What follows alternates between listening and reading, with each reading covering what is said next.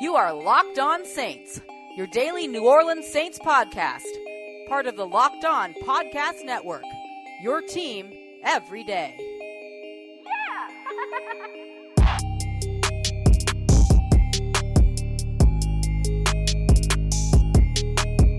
What is good, Who Dat Nation, and welcome to the Locked On Saints podcast, your daily podcast covering the New Orleans Saints. We are brought to you by the Locked On Podcast Network, where you get to hear the local experts on the biggest stories, your team, every day. I am your host, Ross Jackson, lead analyst for AllSaintsConsidered.com. And as always, I'd like to start with a big thank you and welcome to all of our newest listeners, as well as to all of those of you who have been rocking with me for a minute, whether it's your first time or your next time. Know that I love hearing from everybody that tunes in, reads, and follows. So hit me up on Twitter at Ross Jackson ASC, and of course, that ASC stands for AllSaintsConsidered.com, where you can find my, as well as other talented writers, articles, and podcasts, your source for up to the minute Saints news, opinions, and analysis for Saints fans by Saints fans. And for today's episode, we are talking through the pro football focus grades and analysis as we do every Tuesday. We'll start with the offensive performance and then jump over to the defense for our second segment. And then we'll wrap up the show by taking a look at the biggest news from around the league, including the lone Saints player to be selected to NFL.com analyst Pro Bowl selection prediction team.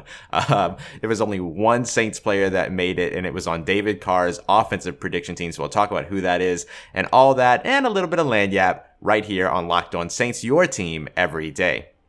All right, so getting started with the pro football focus grades, I'm looking at the league rankings for the offense here. First of all, to just start off with the overall team ranking right now, the Saints sit second with a 93.9 grade per pro football focus. They are behind only the Rams, who sit with a 94.6 grade. So for the offensive side, they sit number three in terms of overall offense behind the Rams and Chiefs. They have a 92.0. When it comes to passing, the team sits in first with a 93.6. Drew Brees still sits atop the entire league as the highest graded quarterback with a 94.5. Receiving, the Saints rank fifth with an 84.8. Michael Thomas is now Pro Football Focus's highest rated wide receiver at a 91.3 grade. And lastly, for run offense, the uh, Saints are second behind the Chargers with an 85.4. I'll circle back around to run and pass protection here in a moment, but first let's take a look at our top five and bottom three for the offense against the Bucks. For our top five, we've got Mark Ingram with an 87.7,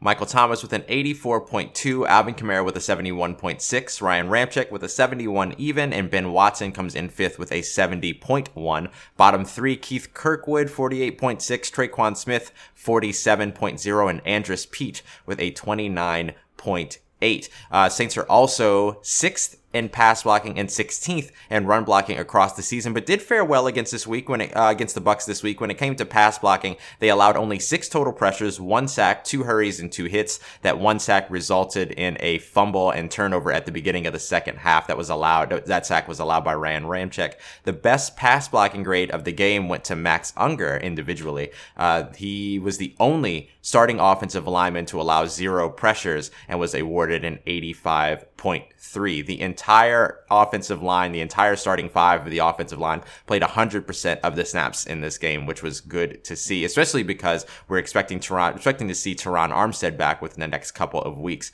In terms of run blocking, the Saints found success again this week on the right side of the offensive line, finding their favorite gap at right guard as well as around the edge on the right end. 52 of their total 100 rushing yards came from those two areas, including 43 of Mark Ingram's 52 total rushing yards on his own. Now, when it comes to Drew Brees, Drew Brees struggled again this week, particularly while under pressure. Uh, though he didn't see a ton of it on a screen pass, Vinny Curry got through the line clean because of some confusion on the blocking assignment on the left side. Under that pressure, Drew Brees let a pass go that fell right into the hands of a Darius Taylor, intended for Mark Ingram. That is probably the reason that Andrus Peat's pass blocking grade is so low. Uh, you know, remember his overall grade was a 29.8 for this game. He was kind of at fault for the for Vinny Curry getting through without you know receiving any kind of contact, just got through completely clean. Uh, so that's probably one of the reasons why his grade is so low, even though he didn't allow a ton of pressures at all throughout the game. But that one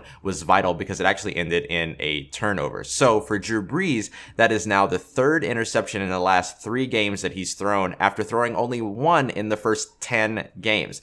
All four of his picks this year have come while he's under pressure, and he currently holds a mere 78.8 passer rating when pressure gets through the line, with a 61.5 completion percentage. However, when kept clean, he's thrown for a 79.6 completion percentage with a whopping 130.8 passer rating. So it's becoming very clear that the way to disrupt Drew Brees right now is to get in his face and to get pressure on him. And so having Terron Armstead coming back uh, to protect his blind side is going to be huge. And then being able to get this full offensive line unit plugging away again as as they are. Remember that the Saints lost Michael Ola during this game, so Terron Armstead coming back this week in particular would be helpful because then they're back with Jermon Bushrod being the swing tackle, which is sort of the role that Michael Ola has been playing over the course of the last few weeks, and it didn't look great for him because he ended up getting carted off the field. So I'm not sure that we'll be seeing him back at least anytime soon. Certainly, probably not for the rest of the season, being that there's only three games left. Uh, but hopefully, we'll maybe we'll see him back for the playoffs, but I'm not sure. But if Terron Armstead comes back, then it's not as huge of a loss because you still have Jermon Bushrod, who's perfectly capable of uh, playing that sub tackle uh, jumbo package swing tackle guard role uh, once we get him back. And so that would be a huge step for the Saints forward with Terron Armstead returning because obviously keeping Drew Brees clean is looking like a top priority for this team. All right, so that does it for the offense. Uh, in just a moment, we'll be back to talk about the defensive grades. We'll look at their league ratings across the NFL, and then we'll also look at their individual performances in this game, in this win against the Tampa Bay Bucks. Stick around.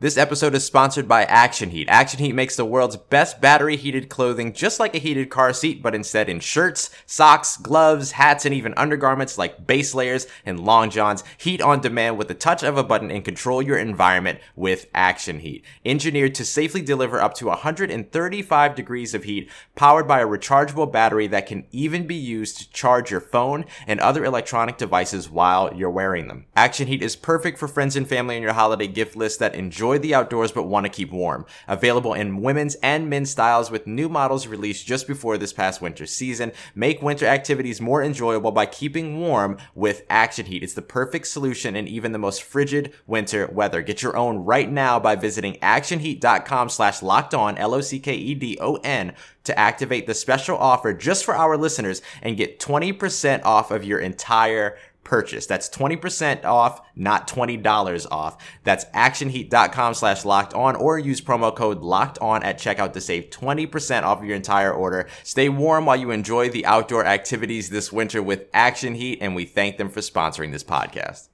All right, family, welcome back. We're now ready to talk about the pro football focus grades and analysis for the Saints defense. Let's start with league ratings for the defense right now. This is where they sit across the NFL in terms of the entire season. In defense, total defense, they rank third behind the Bears and Patriots with an 85.2. Run defense, second behind only the Bears with a 91.0. The Bears are sitting at 93.1.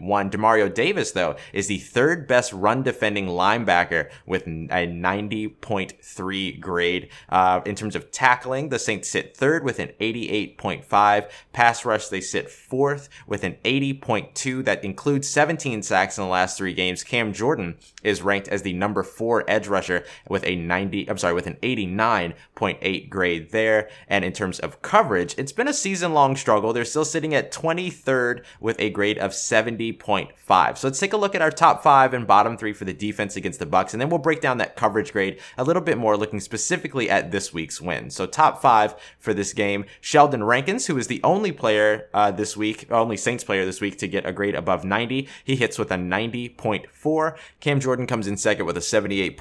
AJ Klein in third with a 76.3, who had a day in terms of run defense. He played very well, and he also added a sack in this game as well. And then he's followed up by PJ Williams with a 74.5 and Eli Apple with a 74.1. Nice to see some secondary guys in in there. Bottom three, Marcus Williams had a 58.5 despite not missing a tackle the entire game and only allowing one catch on his lone target and coverage for nine yards. So I'm not really sure why his grades that deep. I'll have to go back and look and watch the the game film a little bit more, but Sure, why not? Vonn Bell comes in with a 48.9, and it's just an odd low game for him. Who, you know, Bell's been great so far this season. Uh, he's credited with 41 yards allowed and a touchdown. And then Craig Robertson comes in last place here with a 28.0. He played only one defensive snap the entire game, and it was credited with Cameron Brate's second touchdown. So not really a good play to touchdown allowed ratio for uh, for Craig Robertson this week, but you know we all like him a lot. So let's take a look over here at coverage. First of all, no single player on the Saints defense allowed more than 48 yards in primary coverage.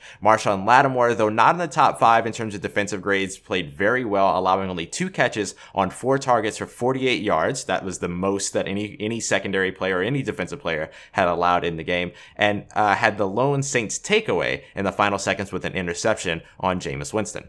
Eli Apple was targeted a total of nine times in coverage, but only allowed a single catch and had two pass breakups. The one catch that he allowed was for 21 yards to Mike Evans, but it was on the Bucks' final drive while the team was playing off the ball to prevent a late touchdown. PJ Williams continues to play outstanding in nickel coverage, though he gave up some yards to Adam Humphrey early in the I'm sorry, Adam Humphries early in the game. He locked down, allowing only four catches on six total targets for 46 yards. He matched up with three different receivers over the course of the game, and Demario Davis, free agent acquisition of the year, if you ask me, as well as Sheldon Rankins, both added pass breakups as well in coverage. Sheldon Rankins had a great great play. If he, you know, if he wanted to, he might have another career as a linebacker at some point in his career. Well, yeah, he'll have to, he'll have to, he'll have to trim a little bit, but he played really well there when he dropped into coverage. Uh, I think that that pass breakup was on, um, uh, oh, it was on Chris Godwin, actually. Yeah, it was on Chris Godwin's where he just sort of slid over, strafed over to the right and just knocked the ball out of the air. It's good stuff by Sheldon Rankins. Good form.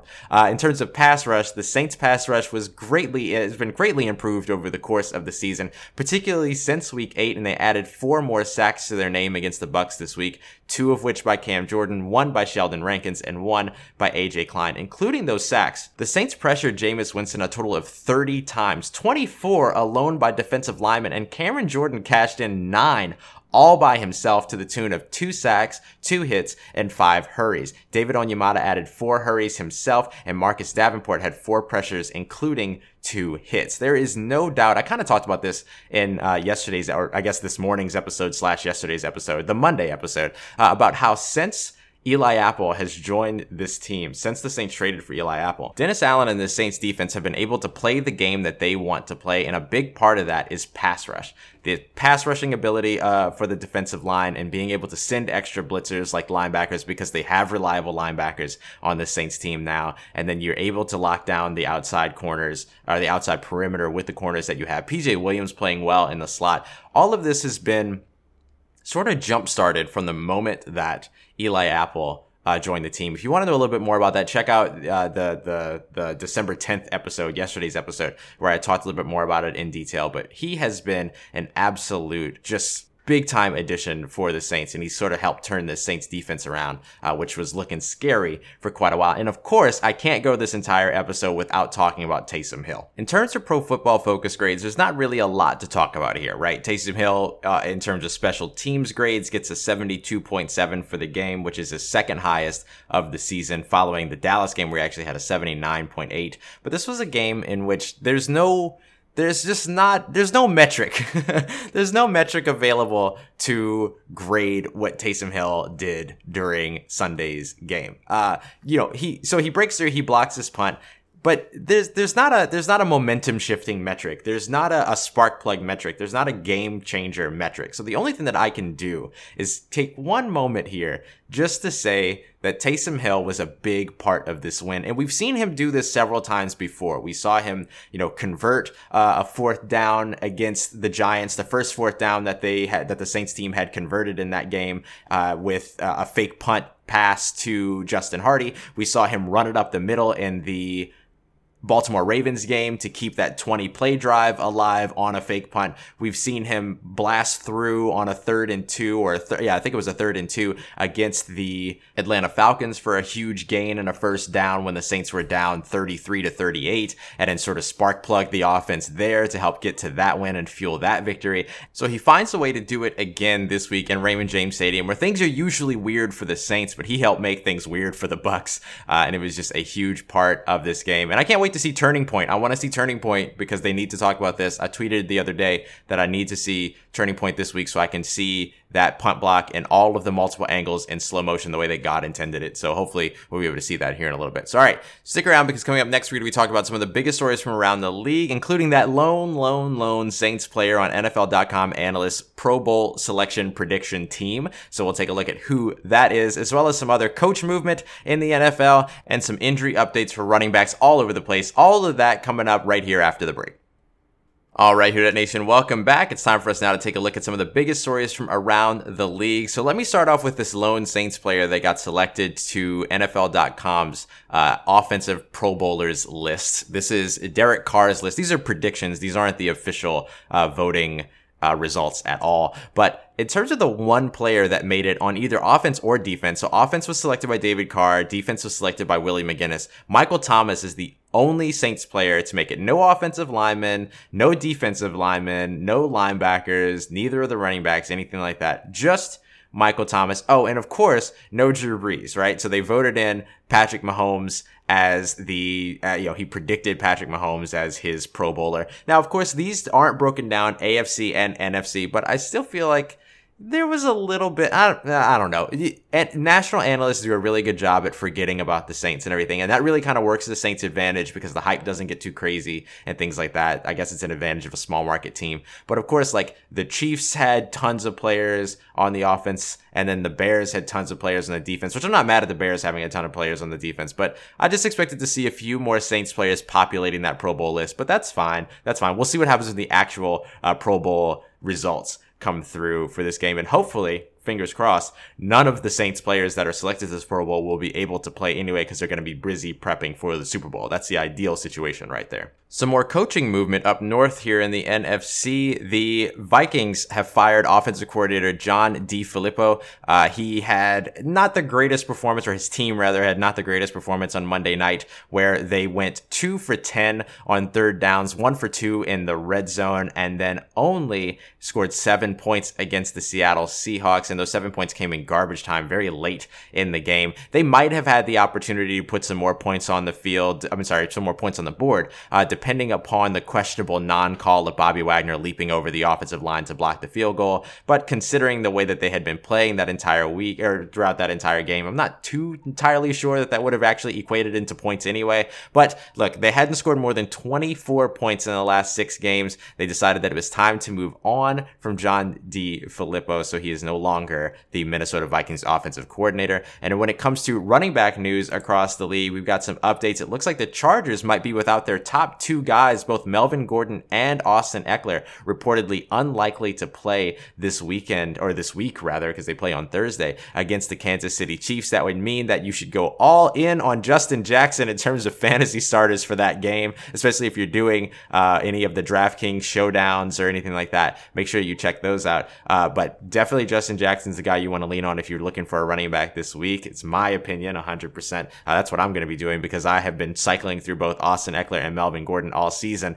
And of course, I'm coming up in the, you know, we're deep into the playoffs now and they're both out. But, you know, that, that is, that's how fantasy football goes. Uh, as for the Pittsburgh Steelers, it looks like Mike Tomlin is not yet ready to rule out running back James Conner for this weekend's matchup. They were without him in week 14 after he suffered an ankle injury in week 13. Uh, they were rolling with starter Jaylen Samuels, who had only 28 rushing yards, but did contribute 64 yards through the air. In related news, Steelers quarterback Ben Roethlisberger, who was injured on Sunday uh, and missed a couple of snaps, seems to be ready to play. He said he expects to play at least this Sunday against the Patriots. So they might be getting Ben Roethlisberger and James Conner back, which would be a huge boost for that Steelers team that just suffered a loss to the Oakland Raiders on that last second field goal mishap that they had uh, in that game. All right, everybody, that's going to do it for today's episode. Thank you so much for coming through. Make sure you come back tomorrow. Bill Rochette and I of Locked On Panthers will be discussing and previewing the Saints and Panthers game for Monday night. Huge game, big divisional game.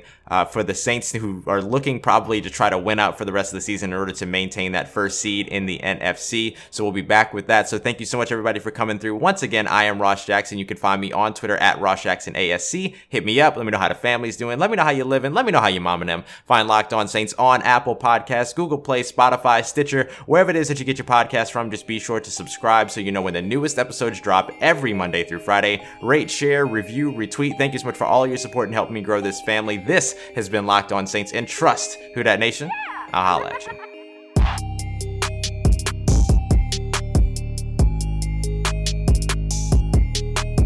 Hey everyone, Jake Madison here, host of the Locked On Pelicans podcast. Basketball season is upon us and big things are in store for the Pelicans after making the playoffs last year. Keep up with everything going on around Anthony Davis, Jrue Holiday, and the rest of the team with the daily Locked On Pelicans podcast, wherever you get your podcast from.